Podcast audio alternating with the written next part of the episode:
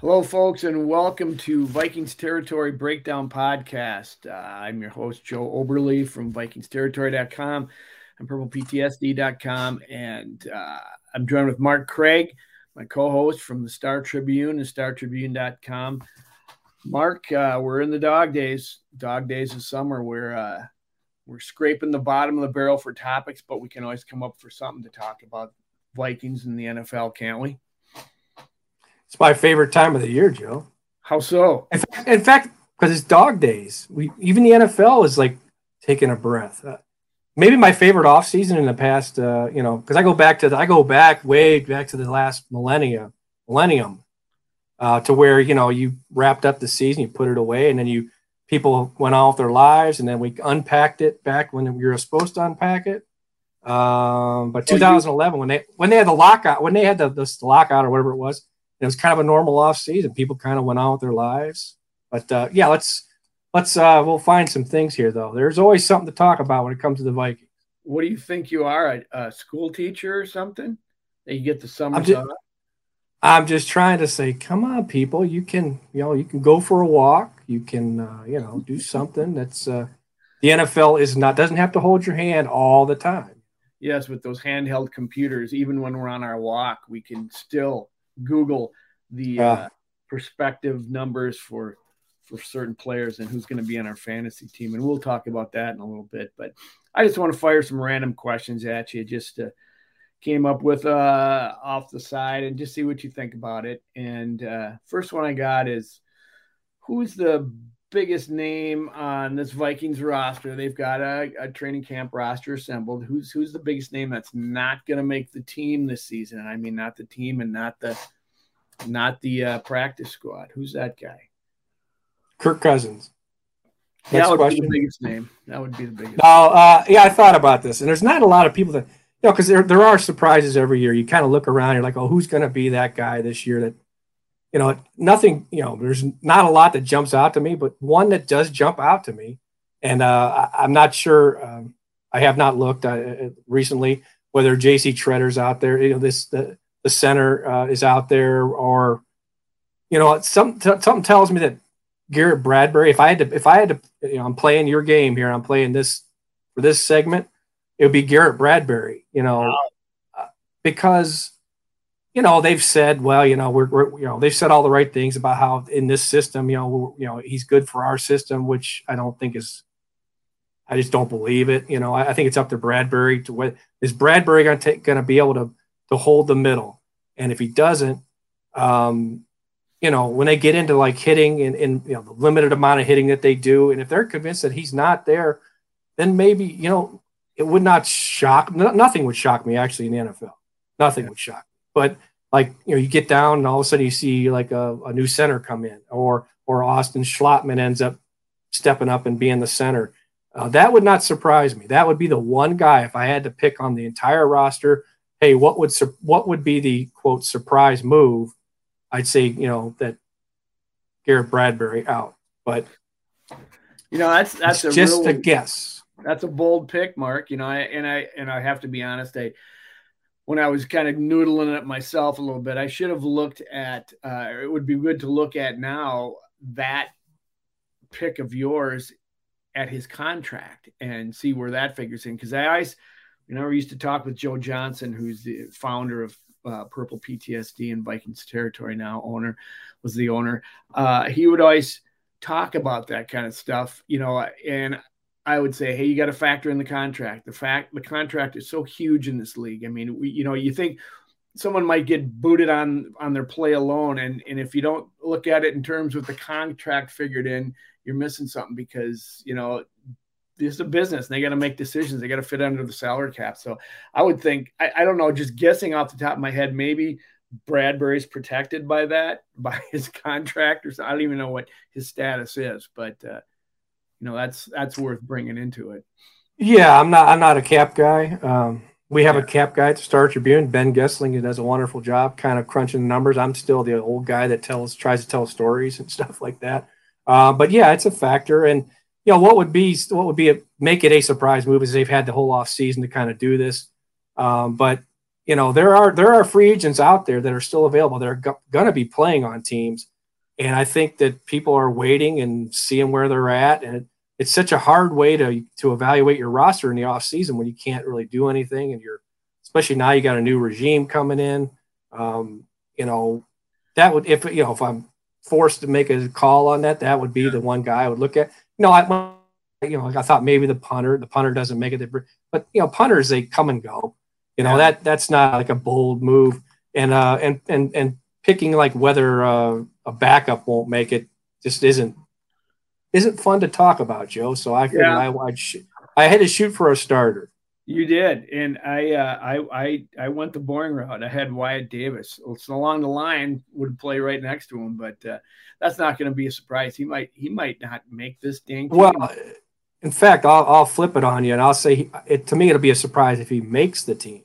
Yeah. Because they have no attachment to him. He's no longer there's no longer a general manager sitting there going, you know, hey, we got, you know, sort of pressuring the coaching staff to. Although it wasn't pressure, I mean, was it? You know, wasn't here.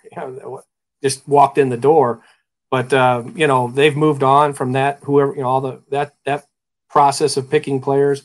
He would actually, surprise you know, with what they did at right guard, what they brought in, it would surprise me if he made the team. That, that's amazing to think about too, isn't it, Mark? I mean, uh, he's from Ohio State and your old stomping grounds, and didn't he? You know, he he got injured in the final game of the year, his senior year, but he uh, he won the trophy that year for the best lineman in the country, didn't he? Uh, whatever. Yeah, he's he's an yeah he's an outstanding player. He was he was picked, but i guess what I'm saying is that, um, you know, regimes come and go, and you know the Vikings had their had their opportunity for longer than the typical. Uh, outside of Pittsburgh, you know, outside is uh, and uh, of course New England um, and Seattle. You know, th- their window of opportunity was pretty big for a team that didn't win anything. Uh, it was huge for a, for a team that didn't win anything. Well, they've moved on, so now it's it's clean in house, and I think that what they brought in tells you that where what they thought of, of Wyatt and that uh, yeah, you know, I think the, the think the train's moving on. Now that's not to say Wyatt doesn't end up somewhere as a you know as as a, as a good player. I, mean, I don't think his career is going to be done, uh, but I just all the tea leaves of based on what they've done. It's a new regime. It's a new start. I, would be surprised if he's here. That's that's how it works in Minnesota. You you get you come here for a couple years. You're probably under under impress and underwhelm and and they get rid of you and then you go become a, a Papi out in Boston for the Boston Red Sox and go to the Hall of Fame or what have you. That's that's how it works around here. So this would just be one more boot in the tailbone of Rick Spielman as he leaves wow. if, if if he doesn't make it. So if he goes somewhere else, I wouldn't have to represent him for the Hall of Fame because he'd be I I'd just be speaking about his rookie year so yeah, when he's in, even he's going to the Hall of Fame, maybe you could uh, you could speak up. I'll be right there for that.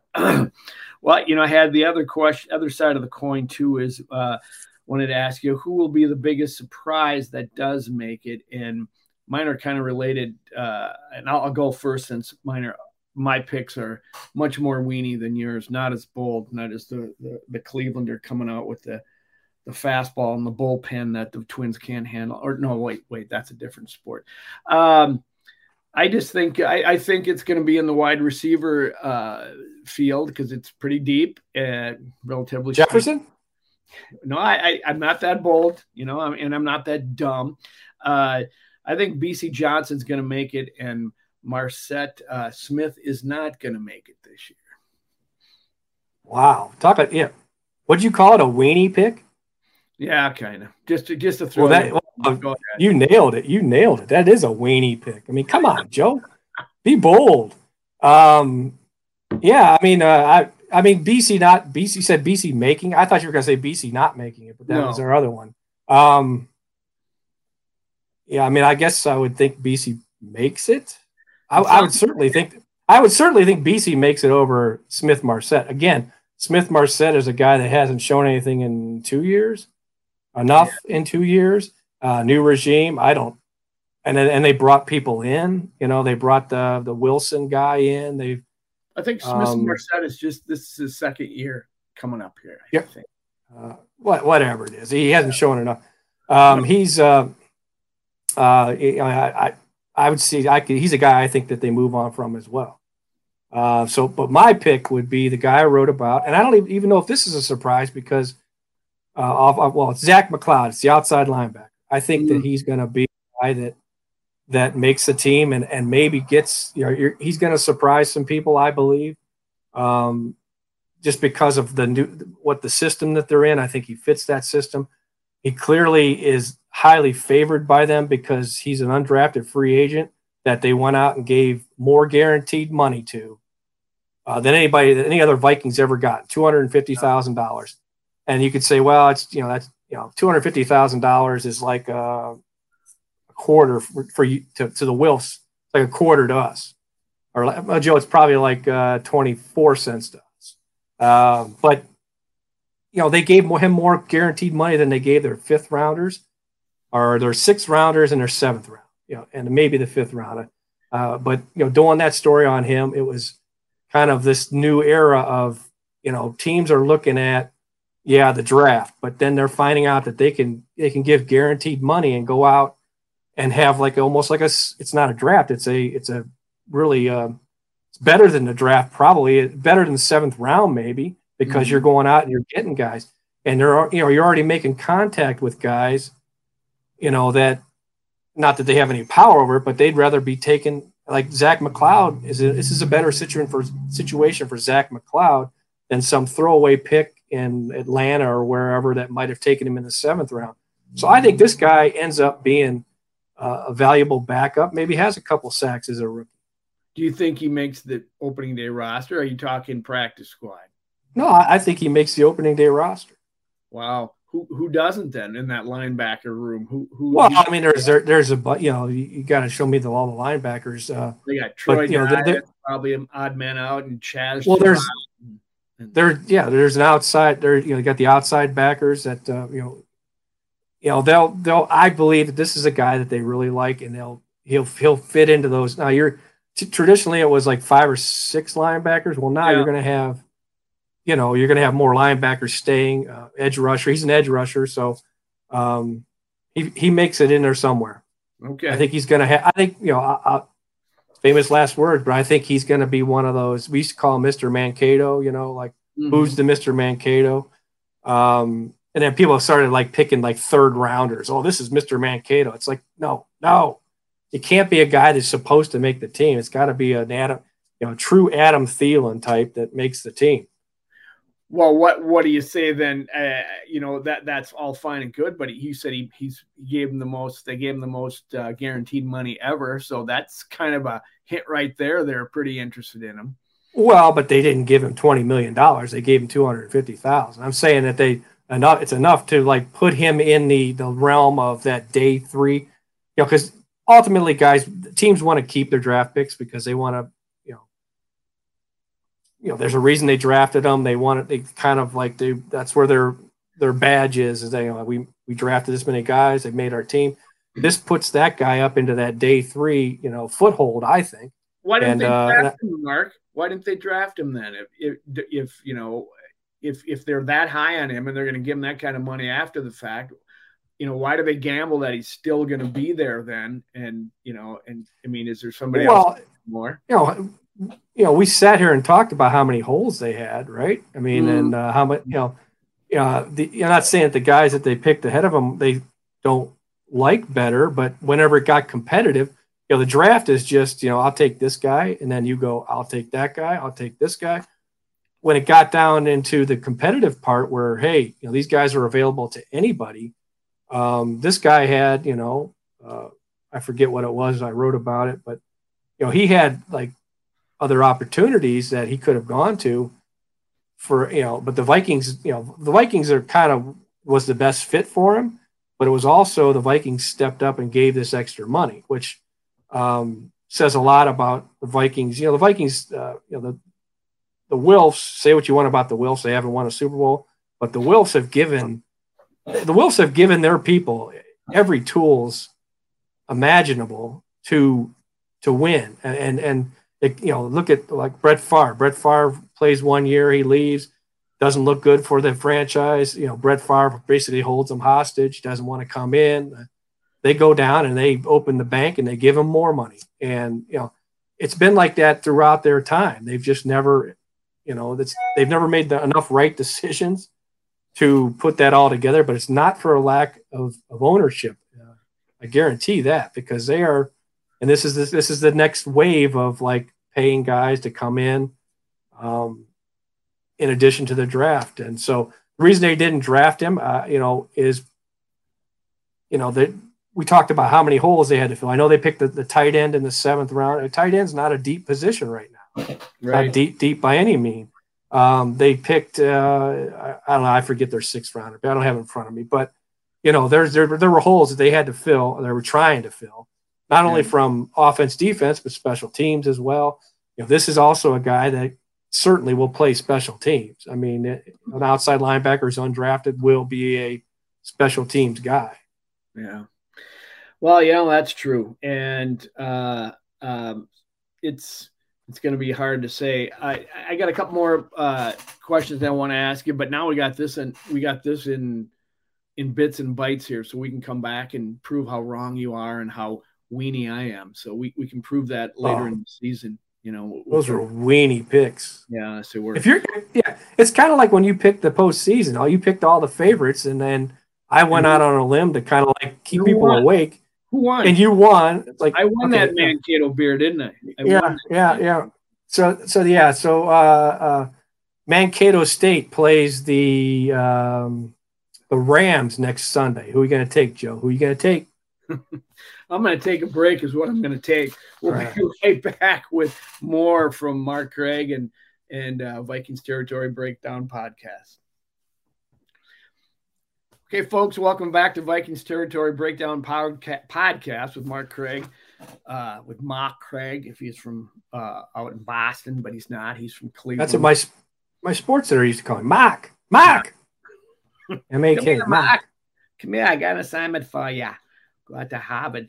Uh, Mark, uh, um, it, it's a little tougher to make calls like wh- who's going to make it, who's not going to make it with this new regime because it's the first time we've seen him, right? I mean, if with Zimmer and Spielman in there, you'd kind of know what they, they've got a track record. They've also got people who we now know that they were fighting to hang on to that they're not married to, like Wyatt Davis anymore. So it, that that helps in a little bit. They're not. I mean, it's more wide open. Would you say it's a little bit tougher to see what you know what what this roster might look like until these guys have uh, put something on paper? Yeah, I mean, I think that they've by all the moves that they made in the offseason, you can kind of look at what their plans are, you know, barring, oh, this is our first injury reference, uh, 1820. Uh, barring injury, um, you know, I think they, they, they know what pretty much what they're looking at. Uh, the, the, linebackers are, I mean, defensively, linebackers are set. Um, you know, uh, your safeties are set. Your, uh, I mean, I don't, there's not going to be any competition for Cine to come in and find them. If they're going to present a competition. They're gonna they're gonna talk about a competition between Bynum and Cine, but that's all baloney. Cine is your safety, Harrison your safety. Uh, your corners, they're probably gonna. I you know the, the other. I think Peterson. People are saying Peterson might not start. That's I don't believe that for a second. So it's yeah. Peterson, and then you and then you're looking at the. Uh, I think the second round pick starts over Dantzler. Um, but but you know there, there just there doesn't seem to be a whole lot of like oh my gosh the the roster's wide open. There's going to be all these competitions. I don't believe so. Uh, I think we kind of see what what they are, but you know, there could be some you know some tweaks and, and depth. Obviously, is going to be a concern. And who do you keep behind these guys? Um, as you're praying to God that they're they that the front line guys stay healthy because it's not a deep team. It's not a deep. It's not a deep uh, team. So, but yeah, there's you know it's going to be fun this season to watch. Uh, we, the draft was, even though we didn't, I didn't agree with like what they got from Detroit, and think that this is uh, could is a recipe potentially for disaster. It's fun to see a new group of people putting their footprints in the snow, and we get to follow how they do. And if they do well, then that that's great. I mean, that's a, if they don't, then you know, of over time, it'll be right back to square one, like it always is interesting to hear you say that with uh, a Cine and Booth is the cornerback you're referring to as two rookies starting in that secondary alongside two died in the old old tooth, uh, whatever cliche yeah. you want. You know, it probably is a good mix in that regard, maybe. But uh, I guess my question is, with all the changes on the defense, which were massive from and needed to be because the defense was not very good last year. Uh, where do you see it ending up? Do you see that thing get you know leaking into the top ten of some of the better defense in the league or the middle of the road? Uh, I don't think it can be much worse than last year. How, how do you see this defense playing out this year? Because I think it's huge, obviously, to uh, how their prospects do this year. Well, yeah, I mean, we're, we're looking at it on paper right now. You know, we they've put names in positions. You know, they've put, but how does it all come together? How does it? Uh, you got a first year. You know, it's a, it's a change in system. So the the Harrisons and the um, you know the leftovers, Peterson, Kendricks. I mean, not not saying they can't adjust, but there's there's it's got, there's got to be some sort of adjustment period. Um, and you know you're you're bringing in newer guys, so it's a you know say you have a rookie safety, you know even as good as he, he could potentially be, there's a learning curve in the NFL. Uh, the corner certainly uh, could be really good, could be the best, could be the top two corner on the team, but there's a there's a learning curve, there's a playing curve that's that's there. Um, is the defensive line? Do they have enough there? I, we don't know. Um, so yeah, kind of in, on paper, if you just kind of like we're playing a board game, it'd be like, okay, yeah, how do they stack up against this, this, and everything else? It, it looks good. It, it's, um, but you know, I think if they, if they, if they, that's two. Um, and I was avoiding it. I was avoiding. I'm trying to. I'm trying to pace out my. I was only. We should have like three. Like you do timeouts. We have to use it. Um, okay, that was mine. Um, you got two. So more. Okay, so uh, you know the defense last year was 30th in uh, yards, 24th in points. Year before they were 27th in, in yards, 29th in points. Um, you know, we, we talk about middle of the road as like a bad thing. Middle of the middle of the road looks pretty good right now uh, for the Vikings. Uh, if the offense can get back to where they were, you know, say in 2020, that was a you know that offense was showing something. Again, it wasn't the numbers were better than I think the overall play because there were a lot of times where the offense disappeared at the end and and even last year where disappears at the end and the defense gets blamed because they're back on the field and it's one of those where you just got to watch the game. You got you can't watch YouTube and you can't watch just stats. You got to watch how the game is unfolding to and uh, and just not say well Kirk Cousins threw 33 touchdowns and seven interceptions and did blah blah blah blah blah you know, how does it fit them? There are a lot of games where there was the offense disappeared at the end. But I'm talking about the defense and middle of the road. If the offense plays up to its potential, uh, middle of the road would, would take this team probably to the certainly to fighting for that seventh playoff spot, maybe the sixth spot if the defense can hold its own. Okay, I don't have a uh, segue from the last stuff, Mark. I mean, my God, you talked forever and ever, and I fell asleep, and my mic my mic went off, so I I, I don't have a segue. So I'm just gonna get out of there. And I thought it was like a I thought it was a Verizon commercial or whatever. Can you hear me? Can you hear me? And you were going pointing at your ears and yeah, should have been know. a Mankato Brewery commercial. Anyway, the Vikings are going to London this year, and I wanted to ask a couple questions about that. I I went to London a few years back, but I didn't go when the Vikings were there. Um, I wish it would have been fun, but I know you've been over there a few times, and I I just want to say, uh, uh, you got some you got some good stories from back then. You have some fun at, on on going on the Vikings trips for uh, with the Star Tribune and, and all those other homies from the from the right room. Yeah, there was um, there was one morning where we're you know because like when you're when you go there you're you spend most of your time on uh, on buses or coaches as they call them and so you're kind of getting up early and you're on a bus and you're you know go out to some castle where they practice and kind of weird like the last time we went and um, there was a field that had to be like 50 yards. Um, and they were practicing on it and there's barbed wire fence about in the back and there's a this castle that we're kind of watching it from. And um, you know there's cows grazing right behind. You know, you got all these bazillion dollar players, you know, practicing on some literally some some cow field that they've obviously smoothed out for them, but um, you know, it's just kind of weird to be watching a like like a like a walkthrough. And then um, the next day, I don't know if it was planned or not, but they ended up at the one of the rugby uh, clubs where that's I mean that that was pristine, you know, fields and stuff. So they practiced in that, and um, you know, like they're all the rugby people, and of course London. I mean, they've been doing this for so long that yeah. the they're probably numb to the NFL, but they still seem to get a lot of people into these games. Um, and I don't, I got the impression that they don't give a damn about the NFL. I mean, I didn't hear anybody like talking about it or like in the pubs we were in there. One thing about the, the UK, and you, you could probably back this up, is you go in and you're like, there's nothing to watch.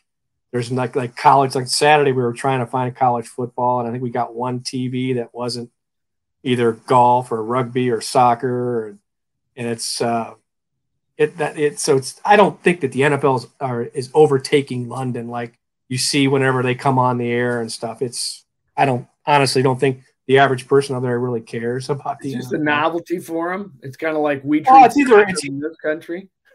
it's either a novelty or it's Americans that are there for whatever reason. I mean, they they get into these stadiums. I, it'd be it'd be fascinating to read a story that maybe delves more into like the ticket sales and how many are like like it, this just this just feels like to me an NFL production. Like we are we are global. We're in we're in the UK. You know, uh, the NFL has planted its flag and all, all that stuff. I, I, don't I don't buy it. I don't think that the general general public cares enough about it. Um, didn't get that impression, but but fun stories. Like we're coming a, out. Be a moneymaker for them. The fact that they just keep going back, though. Well, I think they'd love to have a team there. They would love to have a nine. They would like. Well, they're almost coming to that that by the number of games they play over there. They the NFL wants to be able to play at nine o'clock in the morning. They want to be able to play at noon, oh three, six, nine. I mean, that's that's that's that would be their their uh, fantasy, I would think. And I remember we were out there the first time in 2013 with Leslie. It was a totally different experience. Leslie went out there. They went out there. We left uh, actually. The, they played the Browns at the Metrodome on Sunday night we got out. we, we wrote our stories, went to the airport, flew there, and spent the entire week. Came back the next Monday. Uh, Zimmer, I think we went in on Thursday. But um, you know, when you in 2013, it was like asking, you know, Jared Allen, obviously, uh, superstar, and you know, the, the, the Vikings are popular over there, I guess. You know, probably more so than some teams. Why is that? Um, I have no idea. I know. I, you know, I know the I know the Packers going there is going to be a big deal for the people who in London who like it. But you know, Jared Allen was asked about you know, would you ever like to play for a team in London? And I just love the fact that he didn't have the filter, and he said, "Hell no," because I don't I don't want to live over here. I want to, I, you know, I, I like the United States. You know, I, you know, I I like that lifestyle. I don't want to be flying. Plus, I don't want to like, you know, to to play like games in the U.S., you'd either have to fly constantly fly back and forth, which is which is brutal. It's a you know I can't I, I didn't like it just as a person that has to that didn't have to play an NFL game that you know but so you either do that on a kind of a an NFL like basis where you're like going every three weeks or two weeks or whatever yeah. it is, or you got to go somewhere for a month and play the teams in LA and Arizona and you know and that that's no way to live. Um, so they're never going to find. Mark, Mark, they complain about flying from the West Coast to the East Coast for a game and the time right. difference. And I mean, you know, imagine doing that how many times for to fly across the pond? Give me a break. It's just silly. You're never gonna you're never gonna find anybody that wants to play wants to play in London. Right. So uh, that, that's cool. You know, hell, you and I would I'd love to sign up for the NFL and play in London and you know take that one hit and hey, where, where's my pension? I'm out of here. Um, so, but to, to get the Jared Allens of the world, uh, no. Uh, but yeah, you know, see, it's a long days, kind of uh, fun days, but long days.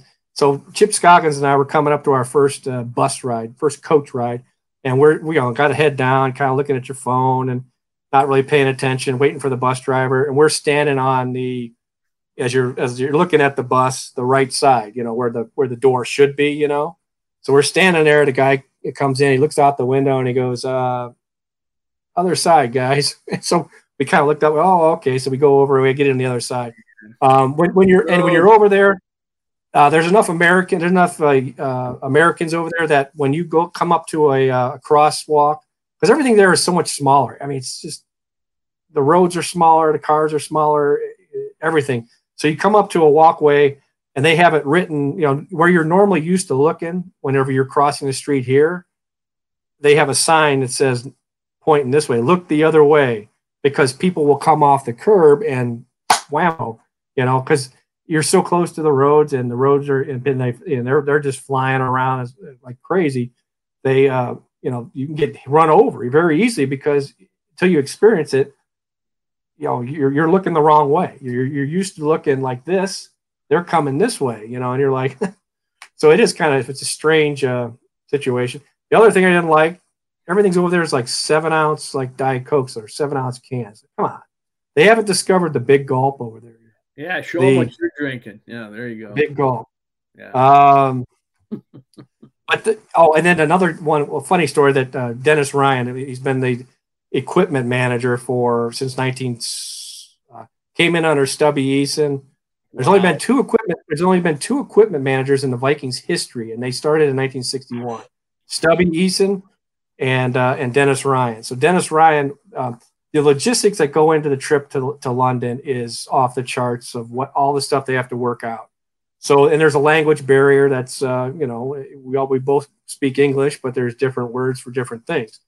And they were talking about how, um, you know, they, Dennis Ryan telling the story about how the Vikings, this was back when they went, I think in 89 for a preseason game. So this is like when they're just starting to do this stuff. So they said, we need to get our coaches up in the press box and the and the all the the Brits all looked at him like, what? They're like, yeah, the coaches need to be up in the press box, up up, you know, high by the press box, so that, and they're and they, and so they're going. Uh, you know, the, the, the Brits are talking like, you know, well, uh, I guess we can get a crane. We could like maybe get a couple of cranes. They thought that the Vikings wanted their buses up, pull, you know, pulled up at the top of the stadium so they could be in the by the press box and they said no no that's you know our our uh, you know our coaches the human beings that coach the team not the oh, buses coaches. i see. Okay. So, so there's a little bit of a language barrier there um, and they're trying to do so, everything they can. We'll, we'll just lift those buses right up on top of the stadium for you whatever yeah, you I mean, this is how desperate they were i guess to to please the nfl they were going to actually try and find cranes to get the the buses up. uh, up into to you know, and then of course they're looking at the guy at the NFL guys like uh, the Vikings and saying, "What are you guys nuts?" You know. Uh, so that was kind of early on, and then um, yeah, if you ever go there, the, the, the best museum, the best museum in the history of the world, I think, has to be Churchill's bunker. So you know, this is the bunker that's kept preserved from where Churchill was in this bunker and his people uh, fighting World War II as the city is getting bombed. You know, to oblivion. And uh, I toured it and um, thought of a story that their chef, you know, the Viking chef Gigi was telling a story about all the logistics and the, the heartache that it is to get like a team over there and feed the players, you know, for a week. You know, you got to feed them the right foods. You have to like, you know, make sure they have their nutrition and you know, heading into the game. And and she had told a story about how much um, the first time they went, they needed like something, but they didn't have it. And then she said, you know, we, this time we're shipping over. We're making sure we have like X number of pounds of Bisquick for the for their pancakes. You know, we got to have enough Bisquicks to fit to feed 300 pounders, you know, 53 of them or whatever it is. And I was touring this bunker, and I looked in where Churchill was fighting World War II, and I said, you know, I wonder if if Churchill had enough Bisquicks down here to to get him through World War II because the NFL needed enough Bisquick to get through a week to feed their players so they could play a game. So I just I was a little concerned about Winston whether he had his big Bisquicks. They had spam. They were good. Uh, you know, you mentioned uh, the, the Packers, and they're going for their first game over there this year. And I'm glad it's not a home game. I'm glad it is a home game for them, so they lose one one of their distinct advantages up in, in Lambeau Field. But tell me what why the heck have they not been it's like six seven eight years that we've been doing this and and and they have never played a game over there before why is that i mean every other team has has gone over there are they, are they so special that that uh, you know I, I never I've never understood that why the Packers because they've had opportunities and they turn them down. What what's the deal? Well, tip, you know, typically it's the team that um, I don't know. It's a team that's usually struggling with a stadium, like like the the Jaguars could should be called the Jacksonville slash London Jaguars. They play over there. They willingly give up home games because the Jacksonville market has never, going back to 1996, has never supported that team the I right way. So you know they they willingly give up home games. Uh, the Vikings in 2013, when they're you know they're knocking on the, everyone's door saying, "Hey, we need a new stadium. We need a new stadium." Um, so they gave up a home game, uh, the Metrodome. Uh, when they went the second time, that was the Browns home game. I don't know what the angle was on the Browns. Um, you know, they, of course, their stadium's getting old now. It's, you know, it was 1995. But, um, you know, the Packers uh, typically, you know, typically it is the, the, the team that gives up the home game is the one that's, you know, the Packers obviously don't have any problems with their right stadium, their home crowd, you know, getting enough people to fill, you know, they're always full things like that. You know, Cleveland was probably, you know, attendance wise struggling, even even for Cleveland, as good a great a, a sports town or Browns town as it is. You know, I'm sure that that factored in. Uh, now, now the Packers, now that they have an, ex, it's an extra. You know, they still have eight home games. They get nine this year because of the NFC gets the extra home game. So that played. That probably is why they're doing it. Mm. Um, and it's it's that's probably that's good for the NFL. It's uh, as you said, it's probably it's maybe good for the you know the Vikings, but it's going to be a pro Packers crowd. Or like when the Vikings went, um, it, it, when they played the Steelers in thirteen, I, I really don't think they favor either side. Of course, there there were two zero oh and three teams playing. I don't know if that mattered. Uh, when they went in 17, uh, the Browns should have won that game. They fumbled a punt. Uh, the Vikings were on, you know, the Vikings fell, you know, made a bunch of mistakes, fell behind early. Uh, the Browns were on their way to winning a game, and uh, they they fumbled a punt and turned everything around. Uh, but that was a home game, but maybe probably more Vikings. I mean, uh, by home team they get their colors and they get the music that goes with the the home team, but generally the two I've seen and the ones I've watched on TV are like it's like every every fans of every team is there are there and they're just there to to drink and uh, just screw around. They're not really there to support a team, I don't think. Packers like could be a different story. They shouldn't like the Vikings so much after what they did when they came over way back when the Vikings first started coming to their shores and killing and marauding and pillaging and that kind of thing. Uh, Jim Marshall did that too. Yes, yes, he did. Okay, on that uh, uh, uh bad hist- historical note, we will uh, uh, take a break and we'll be back with one more segment of Vikings Territory Breakdown. Welcome back to Vikings Territory Breakdown podcast with Mark Craig from the Star Tribune. Mark, uh, here's the, the burning question everybody wants to know, and that's where to draft the Vikings this year in fantasy football. People are starting to think about it already. We're getting those, you know, training camp is what, uh, about a month away. Uh, of less than that. It's three weeks away. Yeah and, and it's coming and so people are already working on their fantasy football stuff because you know you as well as anybody else knows that's what runs the league baby fantasy football and betting and gambling and all such like that so um, I just wanted to know what you thought were some of these play. I know you're not a big fantasy guy. You you uh, cover the real thing. So, but where do you think the Vikings position players of of note that that that would be drafted? Where do you think they're going to go this year? What you know, I'll just run down the list. You know, we'll start with the biggie, Kirk Cousins. Where, how do you think? Uh, you know, he we talked about where he was ranked last week on this podcast, and we we came up with about you know somewhere around 10, 11, 12. But uh, so where do you think he'll be drafted fantasy wise? It's not always correlate the same way. Well, yeah, not not all. You know, most of the time. Um, right.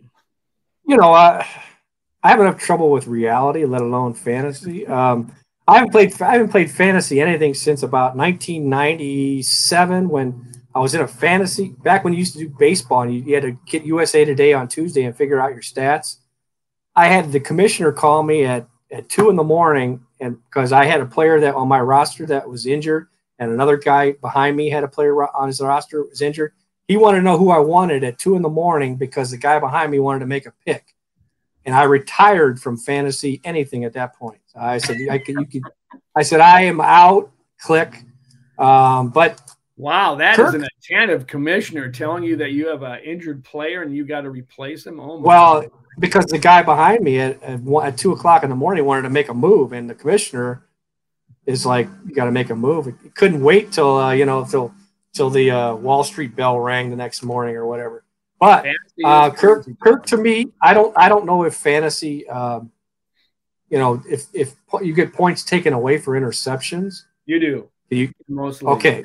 Then Kirk to me is a ooh, top six, top five. Well, I don't know because you get rushing stats too, right? So like a Yep. Uh, yep. You get. I would. He's, let's put it this way: he was a tweener top ten for me in reality football. In uh, in fantasy football, given the fact that interceptions get you get counted off, Kirk Cousins is a surefire lock top ten. I don't know where he falls in that top ten, but he'd be a surefire lock because too much of Kirk's time is spent. Uh, you know, and I pre- you got to appreciate that he protects the football, but he protects it to a point where he's afraid to make plays. Yeah, I feel a lot of people feel that's not. Jay Gruden feels that way. Uh, Mike Zimmer feels that way. Um, you know, people that have been fired uh, trying to to get this the year out of Kirk or the the wins out of Kirk that uh, that people keep expecting out of it. Um, so I would say he's going to throw you a lot of touchdowns. He's going to throw you very few interceptions. Um, I, I, look back at Christian Ponder. Everybody wanted Christian Ponder to throw for 300 yards. He threw for 300 yards at Washington one time, and they they got destroyed because he they he threw a bunch of interceptions, a pick six, but his fantasy fantasy numbers were off the chart. You know, so it was like fantasy, yes, Kirk top 10, no question.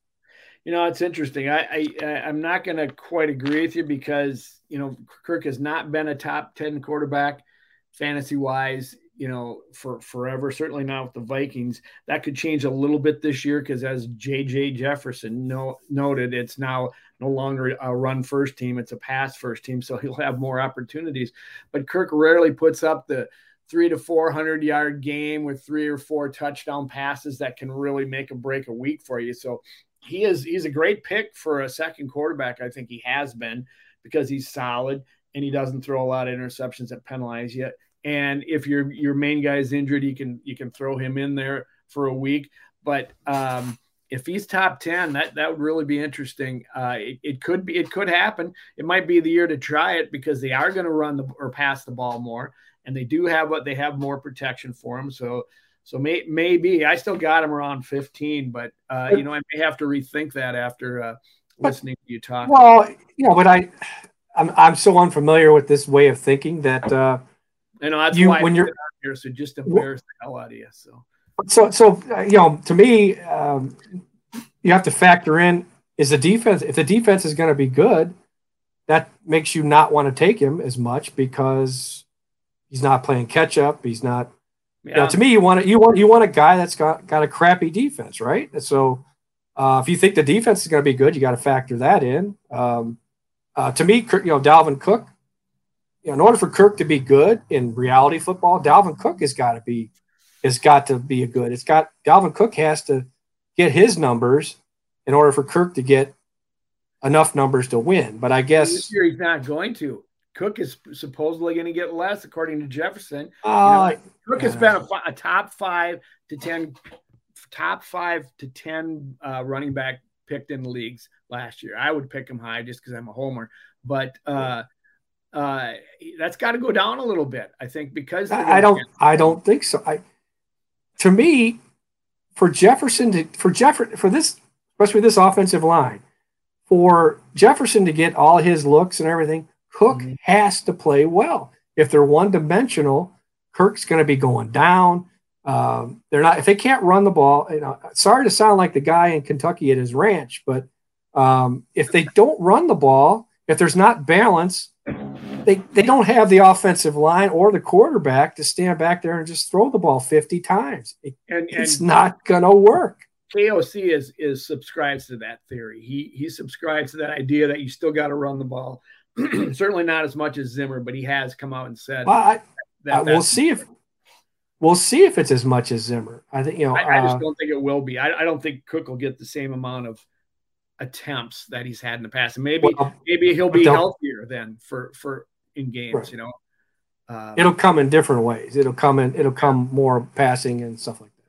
You know, the interesting thing is where, where are you gonna where are you gonna put uh, Thielen and Jefferson or Jefferson and Thielen? I mean, uh, everybody and their brother thinks uh, Justin Jefferson is the you know the top three receivers in the league. I I'm not quite there to say that. I think he's great. I think he's going to have a great career. I think his numbers have been so well, but I think part of that the reason is of having Thielen, someone who, who, who commands so much attention from the defense. And you know, you factor in Irv Smith coming back this year, and he's going to get some some, um, some balls. Uh, you've you've got a, maybe a more balanced offense. I don't know that uh, Jefferson is, you know, he's certainly top five. You got it. You got to put him in that category. But uh, people are uh, people are going to take him right out of the gate. I think just because he's, you know, they, there's some people that rank him as the number one in the league. I don't know. What do you think on J- Justin? Well, I, I, you know, again, I'm coming at it from a, a unfamiliar uh, angle, fantasy wise, but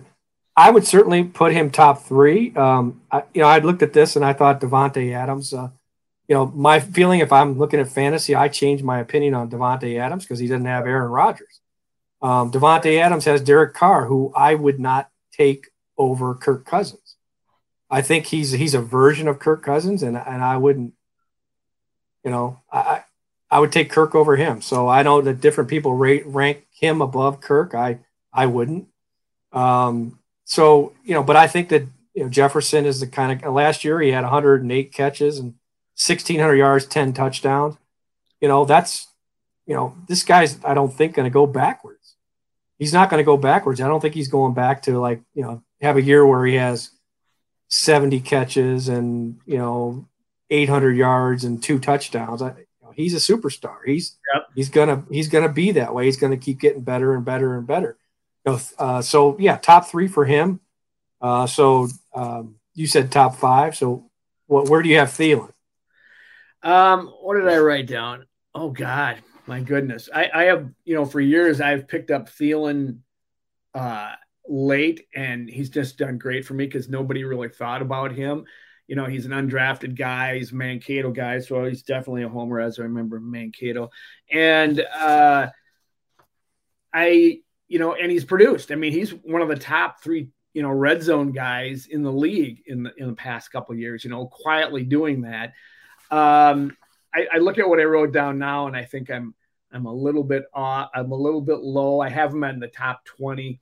I, I almost got to say 15, but you know, he, he's not the number one. So, you know, when your second receiver you're going through, he's going to be going down there a little bit, depending on how many teams. So, I'm, i guess 10 to 20 somewhere in there to be safe. But uh, you know, I, I, think he's got. He says he's in the best shape of his life, or as, as they all say. And uh, Jefferson says it's gonna they're gonna pass the ball more. So Jefferson's going to get a lot of defensive uh, coverage, and uh, it's going to be more opportunities for him. I don't know, you know, fifteen to twenty. What do you think? Yeah, I mean, I, somewhere in that ballpark. But uh, you know, Thielen's a little little scary. He's well, he's fascinating to look at because you know, obviously he's, he's what thirty two now, or he's turning yeah. thirty two or thirty three, whatever it is. He has not played a full season uh, since 2018. So you're looking at uh, 19, 20, you're looking at three years. 2018 when he was on, you know, 17, he was second team All Pro, had uh, 14 touchdowns. Uh, you know, they made the playoffs. Uh, next year, he comes back with 113 catches, 1,373 yards, nine touchdowns. Since then, since, you know, with you know hamstring, ankle, all these nagging injuries, he had 30 catches, 74, 67.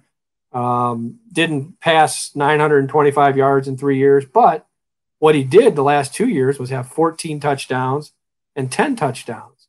Not bad. Um, so, from a fantasy standpoint, with the red zone, I take him over guys that have similar yardage because, um, just because he, he finds that way in in the red zone, he's a he's a target, and also great hands. I'm not, yeah, yeah, great hands, and also I'm yeah, I'm not I'm not convinced that he doesn't. I'm not saying he's going to be uh, Cooper Kupp and, and and have the triple crown of receiving, but who's to say that he's not more of the Cooper Kupp receiver that that uh, comes out of this offense than Jefferson? Yeah, it's not assumed that. I mean, Jefferson's going to get the attention. He's going to get more attention. And Thielen is, and someone's got to pay attention to Irv Smith now. So it's not just kind of like two guys. Um, well, KJ Osborn was good, but probably in more limited scenarios. Um, so Smith as a result. So you know, Thielen's not a. It's Thielen's a guy that I would uh, weigh heavily. You know, in that certainly in that range you're talking about, just because of the touchdowns and the fact that we don't know, we don't know who's going to be that uh, if it's assumed that John, Justin Jefferson's that guy, there's defensive coordinators are out there that are going to be, you know, they're worried probably more about him than than Thielen, and that's uh, you know, that's a good thing. And then, even the, the Vikings, you know, the stupid regime that, that that's left now, they didn't, you know, they were they were they weren't smart enough to chew gum, walk at the same time. They they were doing things with those two guys that was pretty intriguing, lining up together and spread, you know, doing some things with them. So the offensive geniuses of the world that are now have overtaken TCO, that are going to cure all the ills, they're going to be able to do a lot more, I would assume, with those two guys than what uh, the dumbbells did at left. What uh, uh, uh, where where does uh, Irv Smith get his catches from? We're going to be take, seeing less of KJ Osborn and more of Irv Smith. I got him. I got him. Well, last year I took him as my second tight end behind Mark Andrews from uh, from uh, uh, um, the Ravens, who I take every year, and he always does well for me because uh, he's just not. You know, he's he's there. He's their number one receiver out there. I thought I got a steal with Irv Smith until he went down in the first uh, last preseason game and, and lost him for the year. And he's still got to prove he can come off and do that. But I think he's going to get more looks. I mean, KJ is not going to get on the field as much. I don't think you're going to. You're, they're going to pass the ball to uh, Irv a bit. So I got him as one of the top ten tight ends going off. Might be a little high because he hasn't proven it yet, but uh, maybe I'll sneak. Yeah, in. yeah. I mean, uh, he you know he's a guy that's just. Um, we talked so much about potential. You know, he's only played two years. He got hurt. You and by the way, you had a you had a steal. You had the steal of the draft until he didn't play any games for you. Um, um, I did, but we don't. It's like it's um, it's it's all potential. Look, there, like there Conklin, are, yeah. Conklin got all his points, and it would have yeah. been more for Irv Smith. I had the steal. Settle down. Yeah, so uh, and they lost Conklin because he got a little more attention and got some more right. catches. Uh, Con- if Irv Smith uh, had stayed and had his numbers, Conklin's numbers would have been more restrained, and he wouldn't have got the, mo- the big money. Right. Um, but yeah, I just don't know. You know, I got to see it on Irv Smith now because I've heard it. It seems like forever, and he's probably still only 23 years old. But you know, we've heard we heard it last year. He got hurt. Um, you know, he's outside of the Kyle. You know, Kyle Rudolph feels like he's been gone forever, but it's been only been two years. And his last year under Rudolph, he had 30 catches, five touchdowns, I think. Mm-hmm. Um, I would certainly think that he doubles his. I think he had like 370 yards or something like that. Um, I think he doubles his catches. You know, he's up in that 50, 60 range. Uh, probably he's doubles. He's, he's pushing 800, 900 yards. I don't know that he's going to be a much more than a five touchdown guy, though. I, I you know, the touchdowns, you know, it'd be great if he scored you know 100 touchdowns and everyone gets 25, but um, yeah. don't I don't see that happening. He's a guy that I mean, there's so many tight ends out there that, that are so productive that right I don't I don't know where I put him. I I I'd be a little reserved on him. I, uh, certainly yeah, if you get to if you if you're getting down right if you're getting down to where all the big names you know the, the obvious guys are gone and you're weighing you know that second wave or you know certainly he'd be a guy like okay I'm I'm uh, I'm going to be like Joe Oberle in 2021 and I'm going to take a chance and I'm going to get the steal of the draft. Yeah, just so he stays healthy. I had another That's right. Oh, your timeouts are over. That's right. Um, a couple more quickies. Uh, Greg Joseph, I got in the top 20. No big deal there. He'll score some points, and I think he'll be solid. But my my uh, bold choice is that the Vikings defense is going to be top 10, baby. Going to get got those young guys that you know can't can't. You got uh, You've got Lewis Cine who likes to mix it up. He's gonna he's gonna have how many pick sixes?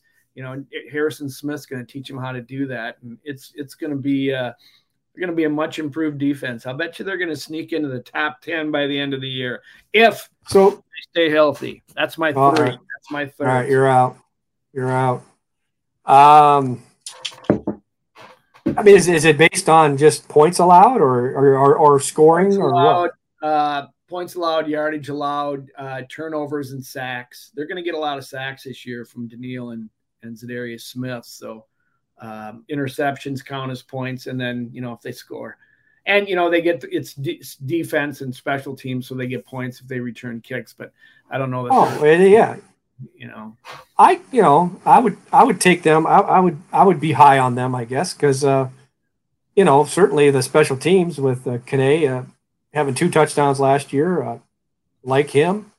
Um, this is a defense that is more turnover. It, it's more of a risk reward defense than than Zimmer played.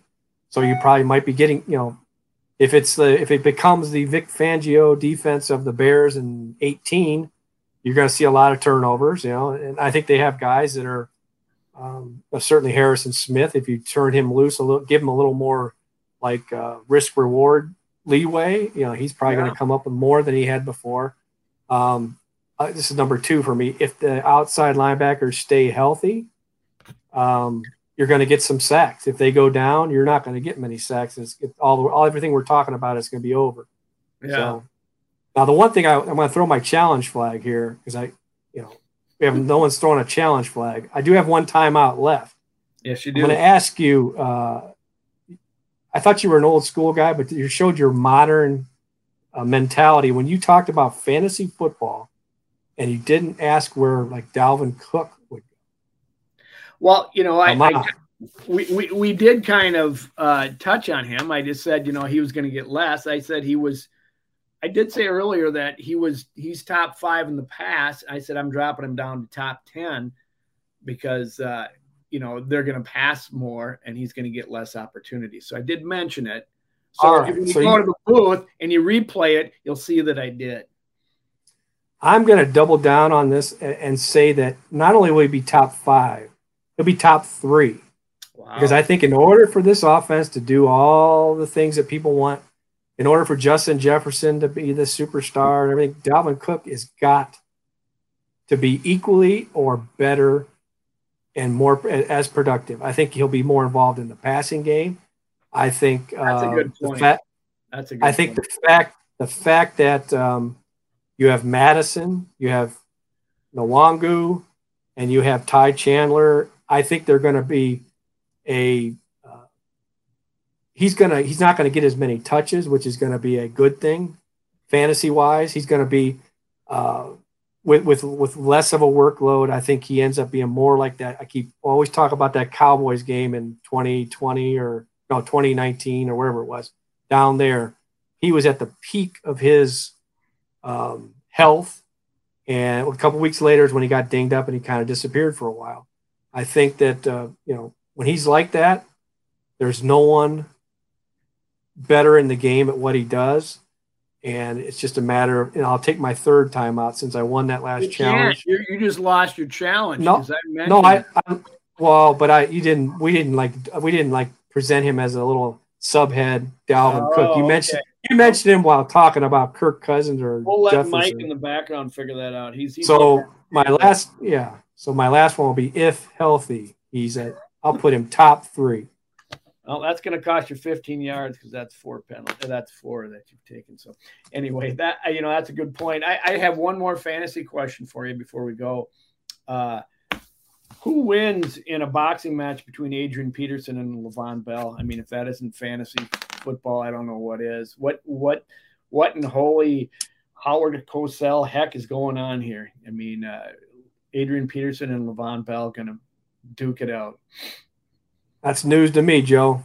It's yeah. it's July. It's first week of July, so they're gonna fight, huh? It's what they're talking about. You know, that's what they're talking about. I you know I I haven't uh, seen a a date or time settled down, but or set down, but they're they're uh, they're throwing it around there, and it's just hilarious to think about. I mean, Adrian Peterson's got he's got muscles he's got to use, I guess, because you know he, apparently he's not on a team this year, so he wants to get in the boxing ring. So, yes, I feel that um, it is finally over for Adrian. I don't know if Adrian will ever accept that. Uh, even Brett Favre, even when Brett Favre, I think when he hit 50, realized that it was over.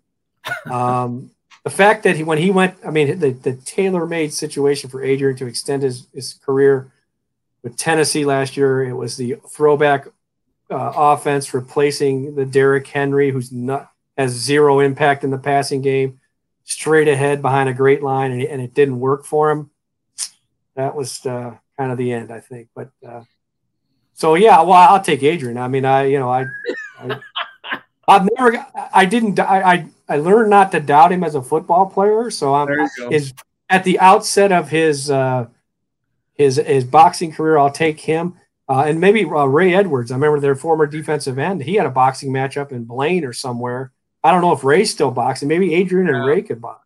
There you go. Yeah, the thing that amazes me with CT out there, why would you want to get pummeled in the head after you got out of your career with your brain intact? You know, why would you even want to do more to it? So maybe there's a connection. Money, money attention. Uh, and and uh, CTE already starting. I'm I shouldn't be making jokes about that, but yeah, you know, no, on, no, no. But but I'm thinking, you know, that uh, I I don't know Adrian's financial situation, but when you're, um, some of the stories you hear about Adrian and money and stuff like that, yeah. and then you see you see a man riding.